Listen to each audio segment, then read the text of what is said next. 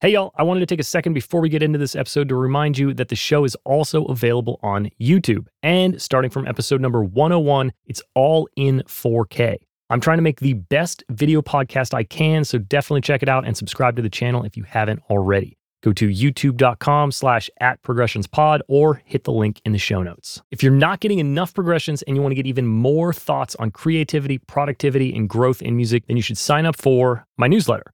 You'll find a brief article in each monthly edition, as well as updates on progressions and myself. I'm also sharing some workflow hacks and links to stuff that I found interesting or helpful. So it should be fun. If you want to stay up to date on the latest and get all the bonus stuff, go to travisference.com slash subscribe or click the link in the show notes. There was something in me that was really wanting to kind of get out and express myself and do wild plugins. That's mastering engineer Noam Levinberg, the man behind Safari Pedals. Safari Pedals has become one of the most talked about plugin companies around. Their unique guitar pedal inspired interface has brought the fun of wildly spinning knobs right into our DAWs. In this episode, Noam shares his process for taking a plugin from idea to final release. What I, I like doing is starting from the end and not from the beginning.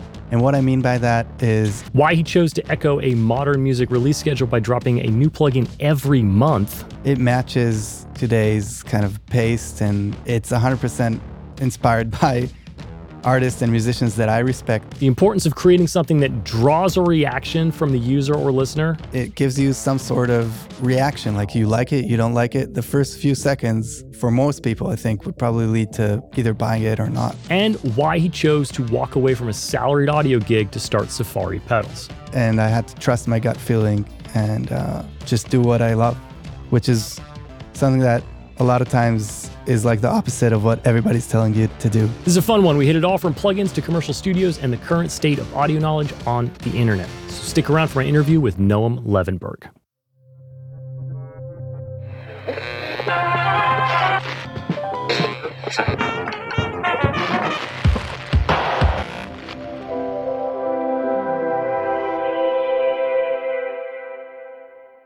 There are so many great boutique plugin companies like Safari popping up these days. Most of them are started by mm. talented engineers and mixers that are kind of probably still like midway through their career. Right. We're not talking about people with like 40 years of experience. We're talking about like 10 or 15. They're just, they're like, they're in it right now. And I just see so many people loving these small plugins. And I'm not seeing as much love for the legacy brands that we all grew up with. Is it like a new, do you feel like there's like new blood in this industry? Like, is it a revolution of plugins right now? Like, what's, why, why has everybody got a cool plugin company now? It's a really interesting topic to talk about. And it's something that I've been thinking about for a long time now. A bunch of things led to this situation, in my opinion. And I think it's a really good change in the industry. I think that the biggest thing that led to this new rise of a lot of small companies is the fact that technology wise, plugins are way easier to program than ever before because of uh, JUCE Framework, which is a framework made for audio processing, which is based on C, which is what everything is written on in terms of plugins and stuff. And it, it's just way easier to create plugins these days. And that combined with the fact that the, the whole creator economy and people now have more access to tools that we didn't have early on. So I think when I look back to my early career, when the computer kind of came into the studio, I mean, yes, you had some plugins. You had like the the Q10 from Waves. Yeah. I remember that being like shocking. yeah. I remember being shocked by having 10 bands, being like, what can I do with 10 bands? That's crazy. it's true. I also remember like having a lot of issues with the computer and like bugging out about space and stuff. And that was like a really expensive, I don't know, like G4. I think it was a G4 computer. Yeah. That was worth a, couple of uh, thousand bucks. I couldn't imagine having a laptop and just running, you know, Pro Tools on a laptop or anything even remotely similar to that. And I think that today people have much better access to technology tools and uh, cheaper in terms of you know hardware, which leads them to have more space in their budget to get creative with with plugins and other other like cool tools. You know what I mean? It's totally true. The you know the cost ratio between buying hardware, gear, and plugins is like obviously massive. Yeah. Especially when you talk about using, you know, with UAD for example. Like I can have a Fairchild on every channel for three hundred bucks or whatever they want to charge for it. So yeah, no, that that is that is true. Do you think that there's like I think about like early audio development. Most of the big breakthroughs I think were they were done with or by users. Think about like Les Paul or like George Massenburg, Mm. you know, just game changing devices. And then you've got people that come in like Rupert Neve, really just electronics and technical side. Do you think you need to be an end user to kind of have the aha moment? And then you got to bring in like the brains to expand on it? I think that's a good question, and, and it's not a yes and no answer because there are people from both camps. I mean, my camp is obviously the the end user camp, Yeah. so I don't have a background in uh, in programming or or anything similar to that, and I feel like there still is some sort of like gap between the two. So when I want to build a, a product or a plugin, I kind of need to go through a bunch of loops in order to even explain myself Right. to a programmer to say like what I'm looking for and what I want it to sound like. And the other side doesn't always fully get what we're talking about because we might be technical as engineers, but not as technical as uh, developers. Right. So when you say something has a character or something has like a, even like, oh, I, I want it to saturate. Okay, what is a saturator? You know, obviously that means distortion, but then there's like a million different ways to make something distort. And then, you know, it's a long journey.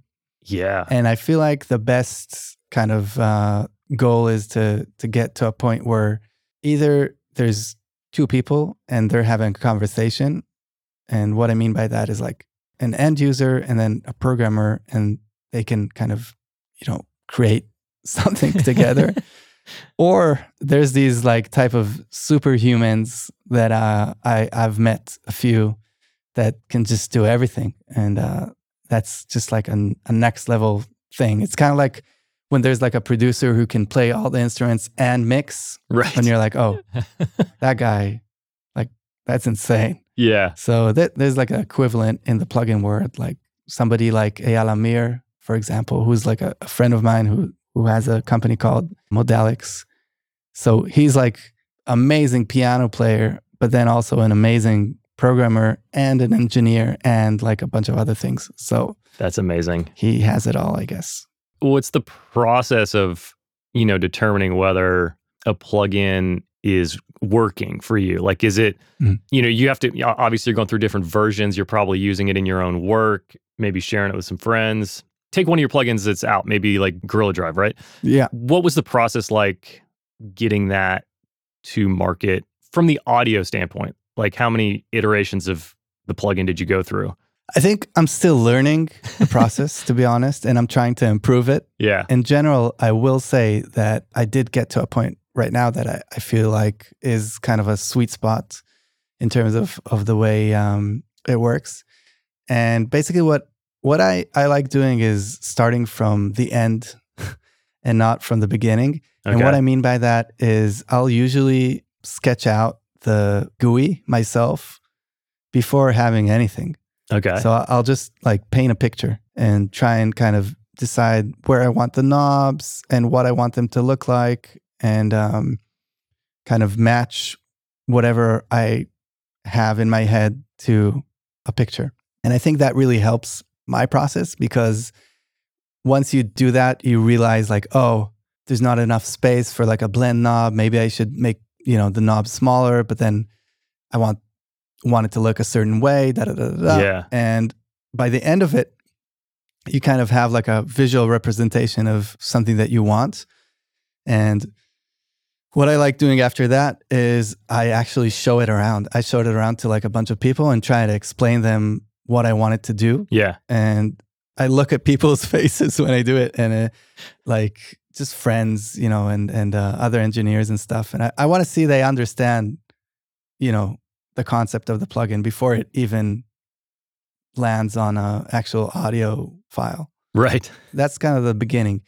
And I will say that like the Gorilla Drive was the first one I did, and I didn't do that on the first one, and uh, I kind of learned as I went along. But some of them did have some major changes done to them following, you know, what people said.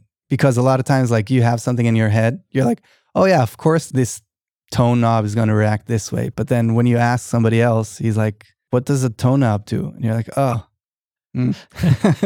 uh, yeah, it doesn't say. So maybe I should label it some way. So I, a good example for that is like, I'm going to release next month. I don't know when people are going to listen to this, but in uh, late October, early November, there's going to be a compressor coming out. And I have a, a knob there called Speed. And um, it's like, it's a long thing, but I won't get into it right now. But the whole idea is to link the attack and release in certain ways that fit the ratio of ah, the compressor. Ah, that's cool. I uh, really, yeah, it's it's it's a pretty fun compressor to play around with. That's fun. But um, when I showed it around to friends, they didn't really get it. They were like, "What do you mean speed? Like, where is this going?" So what I did was I kind of drew like this thing where you can see like slow and fast, and it kind of sh- represents it in a visual way. Those kind of things really help me. Nice. But then after that, what I usually do in terms of um, developing the plugin is I'll take that GUI and then I'll show it to uh, the developer that I'm working with, which is usually a guy called David, who's a super talented programmer. He's a freelancer, basically. And we'll go through the features and stuff. And something that David, you know, is a genius because of uh, of this thing is um, instead of me explaining to him what I want, I basically have sort of like a back office of sorts of plugins. So I have like a library of compressors and EQs and a bunch of other things that I can make it sound any way I want on my end. It looks terrible. Like the GUI is very non uh, user friendly. It kind of looks like a mix of, I don't know, like a bunch of stuff. Right. but it's a tool. It's a tool. And, and I can basically do whatever I want with with that, and then I can kind of send it David's way with the GUI, and he he takes the two and makes it one. That's awesome. That's like a very long answer to your question. you know, you, you said speed. You're talking about that compressor plugin, and uh, yeah, I immediately thought to myself, I bet that's controlling attack and release at the same time in some kind of like mm. musical context, yeah. which kind of made me think about the idea of like you're making sonic choices based on your taste and your musicality. So like what you choose to do with like an EQ curve could be musical to you and not to me in the same way that like some people prefer this EQ over that EQ in the analog realm.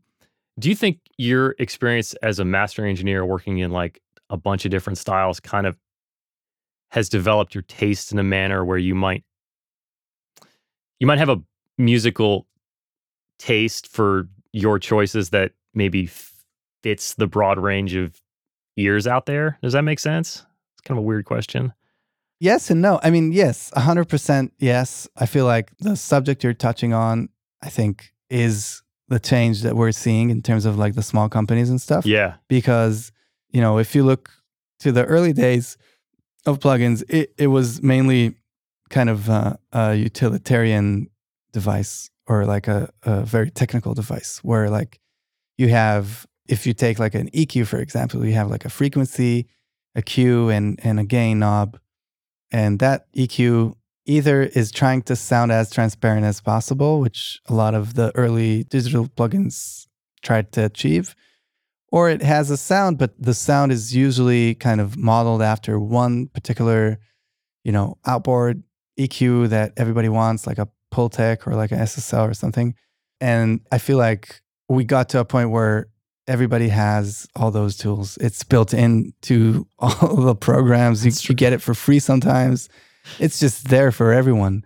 And I feel like that's a great thing because now we're at a point where we can really go crazy. And that's kind of what I was aiming for with Safari is like to answer your question, it has like a sound. It, it's tailored, you know, to um, the sounds that I like and I hope other people like. But it feels to me more like I don't mean to sound uh, full of myself, but to me, it, it feels more like an artist releasing music these days than, you know, like a company trying to create an EQ that works for everyone. So, yeah, I feel inspired and I like other people doing that same thing. Like when I open up a plugin and it, it has like a specific taste that somebody put in there, I feel that is much more inspiring and fun to work with than these like kind of very professional and bland sounding plugins. Yeah. That's just my opinion. Yeah. Yeah. I think a lot of the a lot of the engineers or mixers that I know that have done a plugin, it's somehow related to them wanting to do something that fits into their workflow. So it's like exactly what you're talking about. It's like Right. this is very specific to the way that I like to work.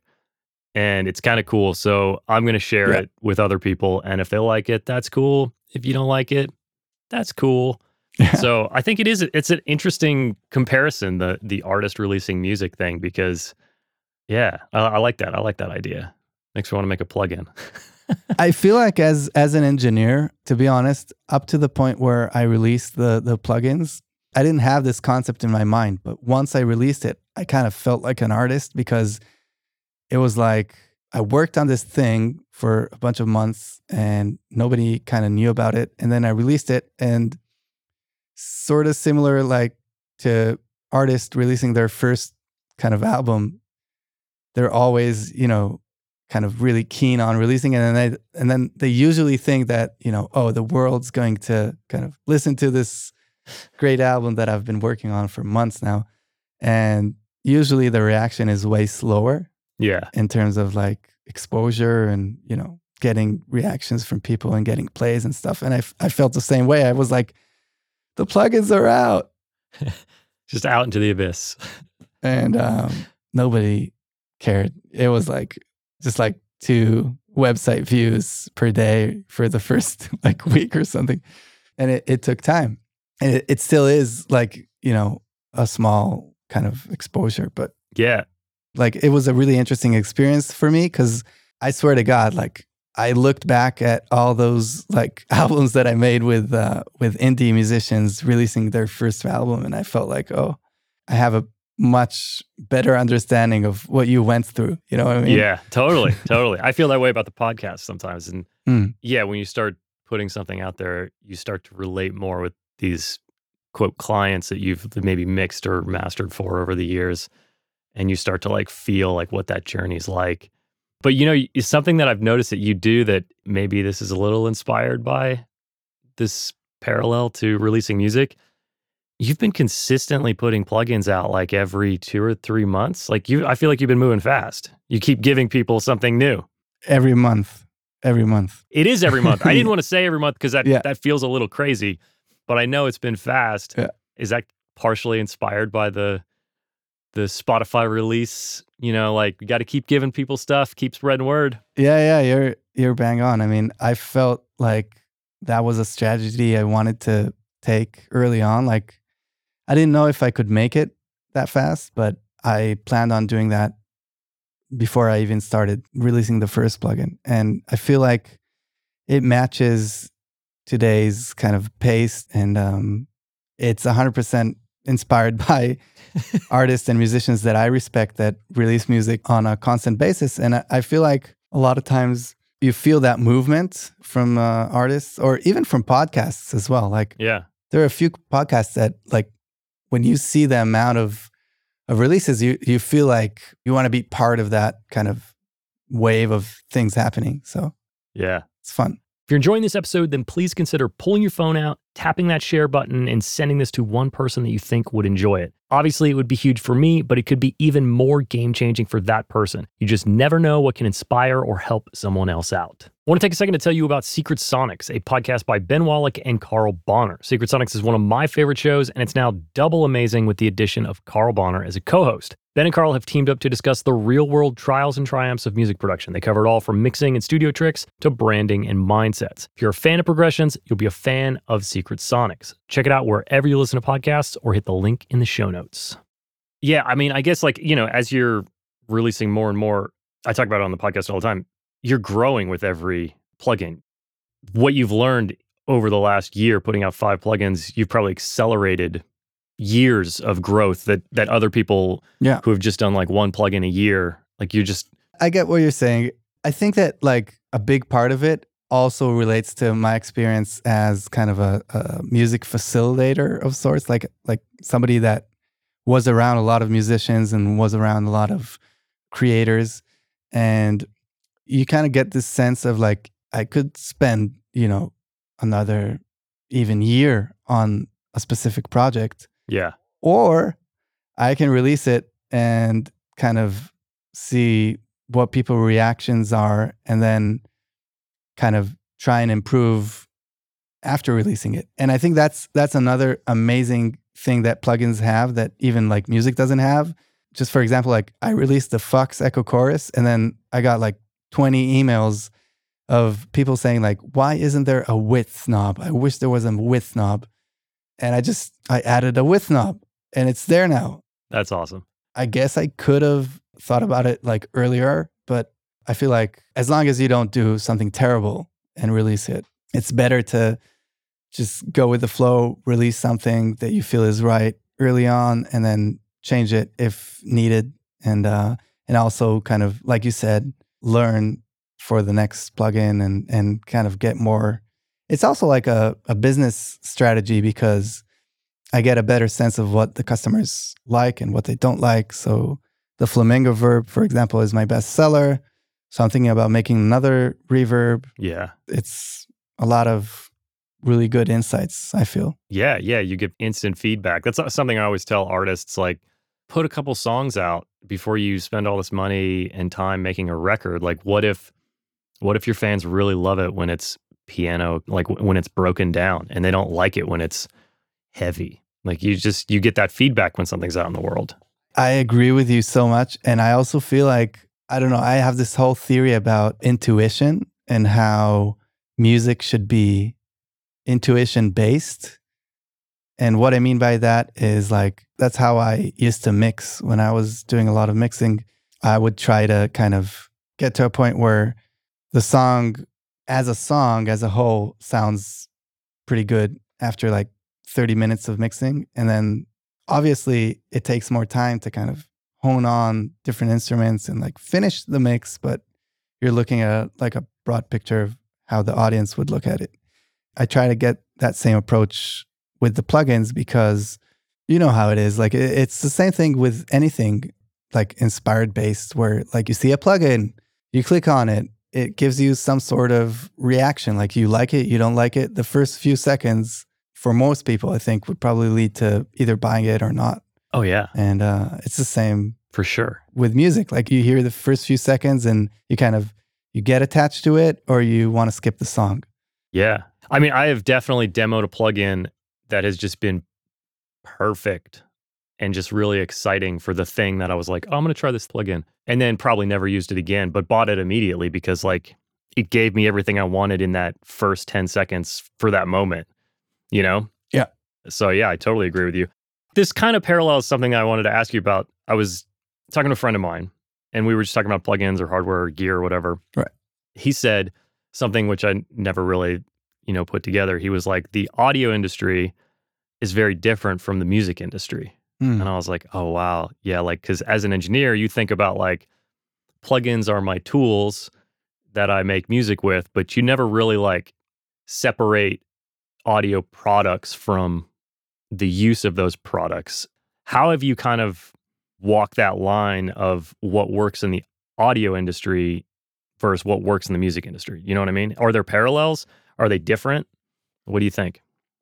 I mean, I think that there are a few differences and there are a few similarities. I feel the biggest difference is the audio industry, in my opinion, is a much more technical industry in the sense that like it's tech oriented. So there's a lot of innovation and changes and things that are happening quicker. Yeah. And I feel like the music industry is more like intellectual property when you like strip it down. Okay. So it's more old school and has a lot of rules that never changed, like mechanical rights. You know what I mean? It's, yeah, it's like yeah, yeah, yeah. these things that just exists and everybody accepts them because it's just what it is. You know what I mean? Yeah. I think that's like the biggest difference that I feel. But then I also feel like there's a middle ground, and that middle ground is sort of something that I, I've been thinking about a lot recently is the fact that so many people are doing so many things combined. So, for Mhm. example, I used to be a mastering engineer. Now I'm working as a, like a company owner. You know, there's like a vlogger who does mixing and he also produces and he also writes a song. And there's like a mixture that is much more mixed than what it used to be. Cause when I was starting out, you know, a producer was a producer. He wouldn't usually record the band, he would produce it. Yeah. And then there's like different tasks and it was very, very separated. And these days it's so mixed up that um, there are pros and cons to it. But I just feel like it's a new world where the rules don't really apply anymore. Yeah. That is true. Yeah. I, I feel like another fascinating thing is in this new world, there are things that are staying from the old one and they're like totally new concepts. And seeing them like merge together, I feel like is uh, super interesting. I don't know. You're totally right. Like everything, there's so many people that are making technical things that are also like creatives. There's people that are writing or whatever. There's so much intermingling. There feels like so many things you have to do Yeah. for people that are just coming to music and they're just starting their their music journey. Do you think the fact that everything is so intermingled now is like kind of empowering to those people or do you think it's a little daunting because you feel like oh shit, I have to produce my own record and record it and mix it and master my record. I have to make my own artwork. I, or is it like exciting because you get to do it all? I don't really have an opinion. I'm just curious what you think. I have to be honest. I feel like it's more daunting. And I'll tell you why. I feel like there used to be a few types of people that these days, kind of in a sad way, don't really get to do their craft. Yeah. And uh, what I mean by that is like, I feel like if you're starting out right now, like you said, you have to know all these things. Like you could be a songwriter, that's cool, but but you need to know how to record at least in a basic level of uh, you know, recording at home. Yeah. And you probably need to know a bunch of other things as well.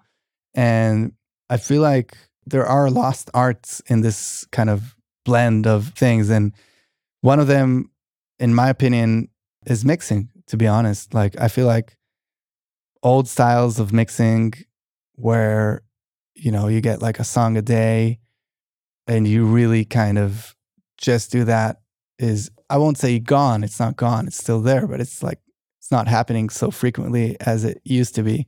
Yeah. And uh, I feel like these days, even if a producer goes to a mixing engineer, it's a different approach where like it used to be like, hey, this is the production, you know, keep going from there. Like I, I'm not done yet. And I feel like nowadays it's more about like, hey, I'm done. Like in terms of mixing as well. Like I blended all, everything in. It sounds the way I want it. Please don't change it, and maybe make it like five percent better. Yeah. you know what I yeah. mean. Yeah. It's a different craft. Oh, it's so different. I agree with that completely. I don't want to demean my own career path, but if you're mixing great productions, it's almost like stem mastering. I mean, you're just looking to fix some problems and bring some clarity because it already sounds fucking great. Yeah, Like, so what are you doing? You're the only thing you can do is give that extra five or 10%, and then you pass it on to the master engineer that adds that other two or 3% on top of that. I think that's the tier of client that eventually you end up working with those people. I think early on in your career, you're going to find that as a mixer you can be way more heavy handed because everybody involved in the process, they're making their first record and they're all exploring what they want. Nobody really knows. I think that's a bit more carte blanche, I guess is an acceptable term to use there. Yeah, it's interesting what you're saying because I'm looking back at my career and I'm thinking maybe maybe I felt that way towards the end of my mixing career because I was doing great productions and great, you know, musicians. That's a good point. But to go back to the initial question, I don't think it's like a lost art. I think when people step into this industry and they're overwhelmed by the number of things that they have to learn or start doing, I think it's more of a loss of like expertise. Mm. You know, like when you and I started, maybe like I could focus on just being an engineer. I didn't have to worry about these other things. Yeah. If I were to leave school now and start now, I don't think I'd be able to focus on just the one thing. There'd be too many things that I need to do to really reach the point that I reached in like 10 years. It might take 20, 25 years to learn all those things. You know what I mean? I think that's kind of, that sucks for people because they can't focus on the thing. I totally agree with what you're saying. And I also think that there's another aspect to it where, like, when you're starting out, you don't really know to differentiate differentiate between people telling you like what's right and what's wrong. And like in that sense, I was really lucky because I was working in a big studio early on. Yeah. So I kind of I only had like two or three opinions. It was like the studio manager, the, the studio owner, and and the two engineers.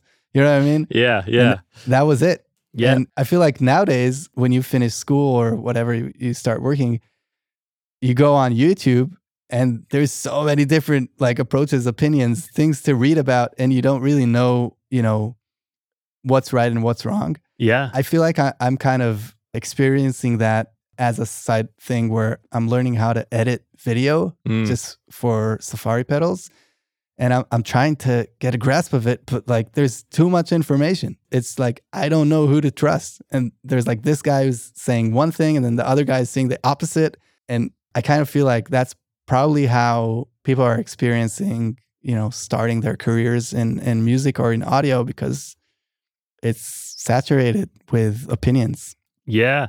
Well, I think most cases, I don't think that there are too many rules that have to be followed. There's definitely rules that need to be followed, but if you're talking about like creative distortion or something like that, I understand there being 10,000 opinions on on YouTube.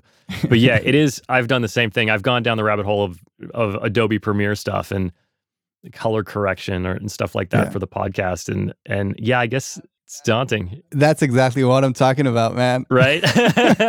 Color correction is heavy shit, man. yeah, yeah. Color correction is is so hard. And like I was sure it was easy. Like when I started, I was like, oh, yeah, I, I can do this color correction thing. That's Did you think it was like EQ? Were you like, this is just like EQ?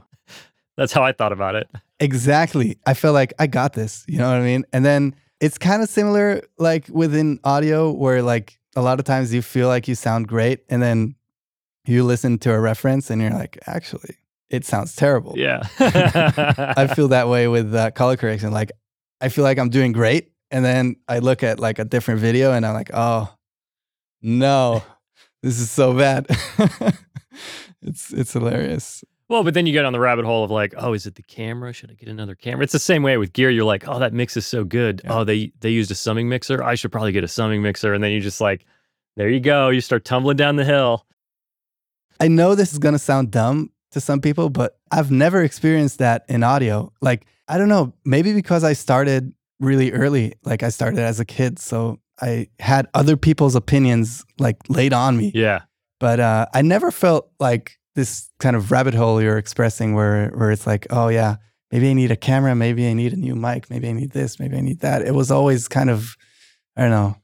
But yeah, now I f- now I feel that way with video cameras, and uh, I can totally relate to people experiencing that in audio. Like, yeah, Yeah. sure. Because, you know, the, the people with the widest reach aren't necessarily, you know, the most experienced, not necessarily giving bad information either. But, you know, it's tricky when you think about like learning online. No, but that's the thing. Like when you like look at the people kind of creating these vlogs and stuff, a lot of them are great. I like a lot of them, but a lot of them are talking with no experience. They're like, here's five compression tips you need to know.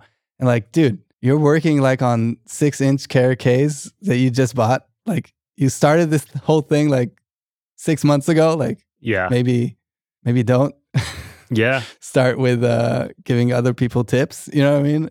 Again, I'm not trying to hate anyone, but I just feel like if you're a newbie and you really don't know the difference, like you don't know a difference between like a KRK speaker and I I don't know, like a ATC pair or whatever, like or like a Neumann mic and a I, I don't know. Yeah. You're not in this whole world. You can get really confused. Yeah. And there's things that take a long time. Like, I mean, I don't think there's an engineer out here, out there that would say, I learned compression in a year right when I started. Like, comp- to like understand compression, Exactly. you're talking about years and years and years of experience. It just eat for great engineers. Yeah. For people that have done this for a long time, they will admit, like, oh, yeah, this clicked for me when I was like 29. I just happened to make it that far. you know what I mean? like yeah the compression thing like i'll never forget the experience of sitting behind uh, an engineer and seeing him like tweaking the compressor and thinking to myself like either he's like insane because I, I don't hear any difference or i'm like brain dead or something because like there is no like i literally did not hear any difference and it took me a very long time to to actually understand compression yeah. not sure i, I do it was speaking to like i'm going to make an interesting parallel here. Like we'll just say youtube youtube creators that are like sharing tips or whatever.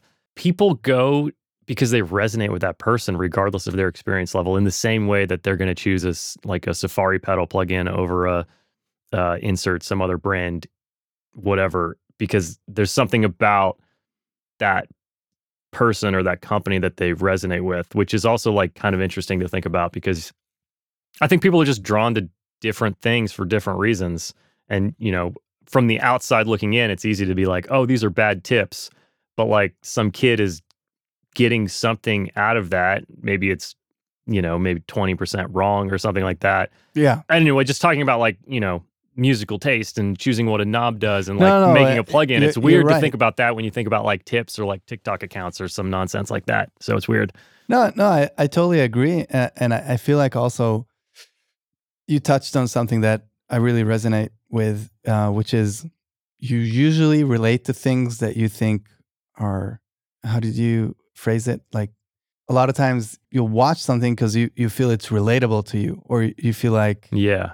you're like on the same kind of wave of that person Yeah. and uh, that makes a lot of sense. And again, I think the way people these days are like young producers, engineers, musicians approach this whole world is totally different than how we or me as a bald person with kids looks at all these TikTok accounts and stuff. And I, I'm not trying to like I take back you know any kind of negativity because I feel like I just it's not my kind of wave. You know what I mean? It's not it's not something that's made for me. So it makes sense that I don't understand it. Yeah. Well, it's like I feel like you would probably agree. Like I'm more drawn to like a mix with the masters style video than I am uh like Yeah. you know a tips TikTok account. Like I Yeah. I, I think it's because you know that generation we learned from people like that, and so like when I want to go learn, I want to go to those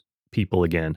When I think now kids are so self-taught having their iPad in their hand making beats on GarageBand since they were like 6 that like it's all about their peers for them and who they like.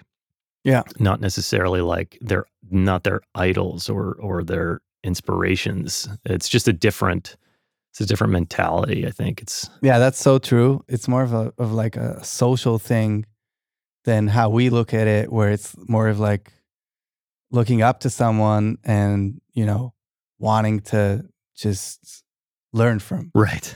I totally agree. I feel like it's less about learning and it's more about socialization, which also makes sense because there are no like physical places where you hang out anymore. It's like you hang out on TikTok or Yeah. Instagram. Or Everybody's something, got a studio in their backyard, unfortunately. you know? So yeah, you don't Yeah. have that same community that you had like 30 years ago, where the only place to make a record was in one of the 10 studios in town, and so that's where everybody met everybody. That's where you learned stuff.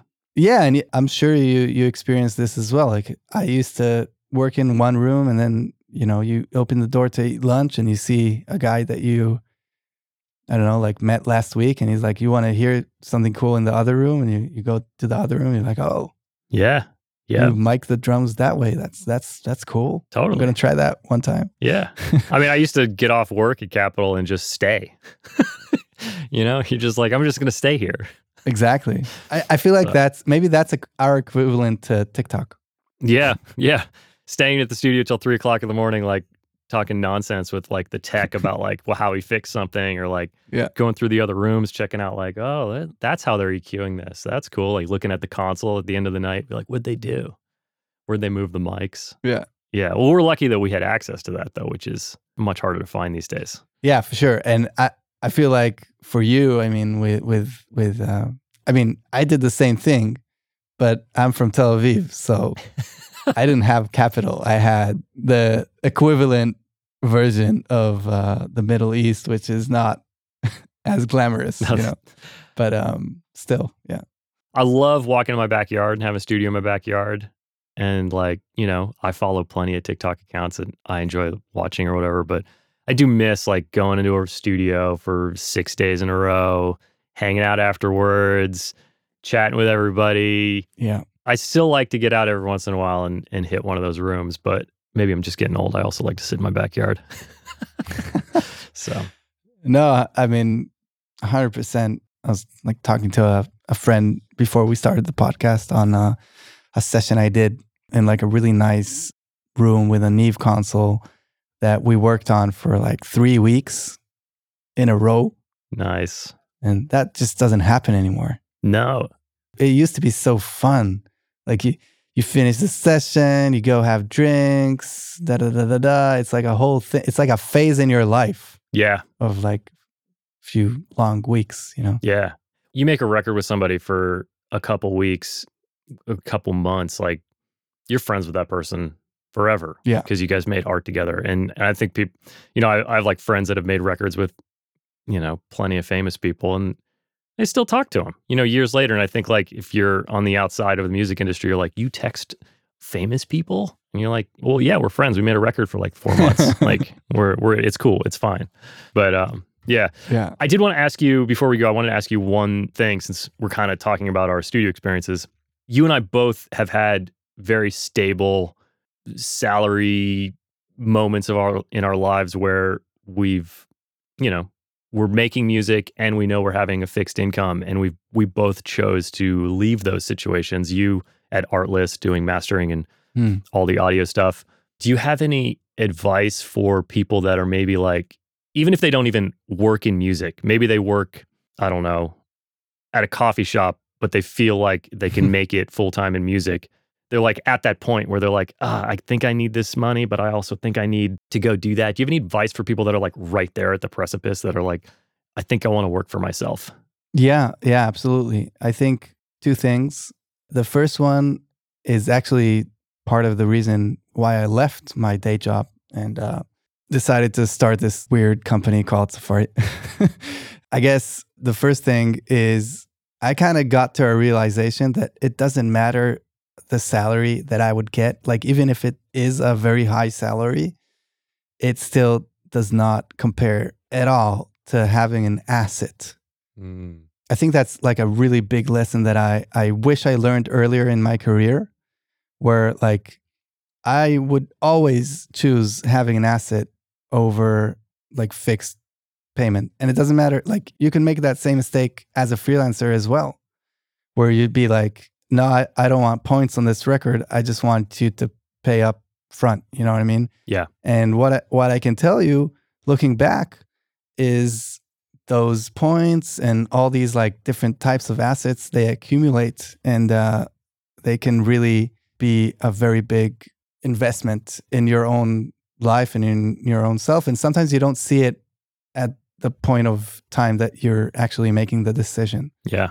so after having like a very long time with the salary, I realized it. I was like, I don't see how I can keep this thing going for another like 40 years or I don't know, like 30 years or whatever number of years. And uh, I can't guarantee it, but I can probably guarantee if I can manage to create an asset that continues to create revenue for me in the following years, that seems like a better plan. Yeah.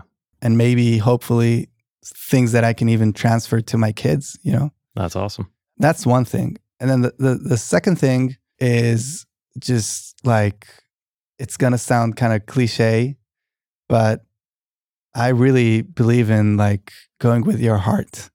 And I feel like if you're honest to yourself and you're like really 100% like trying to be honest with yourself and not lying to yourself, good things happen. It's just like the way I've experienced life, you know, since early on. And Yeah. uh, I felt like I wasn't honest with myself anymore as like being an employee. Like I loved working at Artlist till the last day, but I just felt like there was something in me that was really wanting to kind of get out and express myself and do wild plugins. So I felt like I had to go with that and I had to trust my gut feeling and uh, Yeah. just do what I love, which is something that a lot of times is like the opposite of what everybody's telling you to do. Like usually people are telling you like, yeah, don't trust your instincts. Go with whatever is like socially acceptable. Like you have a job, don't quit the job, dude. Yeah. Have a good job. You know what I mean? That's just my two two points. I agree completely. And I, I mean, I think you've got to trust your gut. I mean, we we started this podcast. I said there was like a glitch in Riverside, and I was like, every time my gut has said I need to restart Riverside, Yeah. and I haven't. I've had a chunk of my interview missing, and I don't know. It, that's something that multiple producers and engineers that I've worked with have said. Like after I've made a mistake, they've been like, "What did your gut tell you right before that happened?" And I was like, "Not to do that." And they were like, "Yeah." Mhm. And you're like, "Hmm, mm-hmm, yeah." I don't know, something something of that gut, something and trust in your instincts. Dude, this has been so much fun. I got to ask you the last two questions before we before we head out, All right. which I believe you know what they are. But the first one, which maybe we touched on a little bit, is was there a time in your career that you chose to redefine what success meant to you?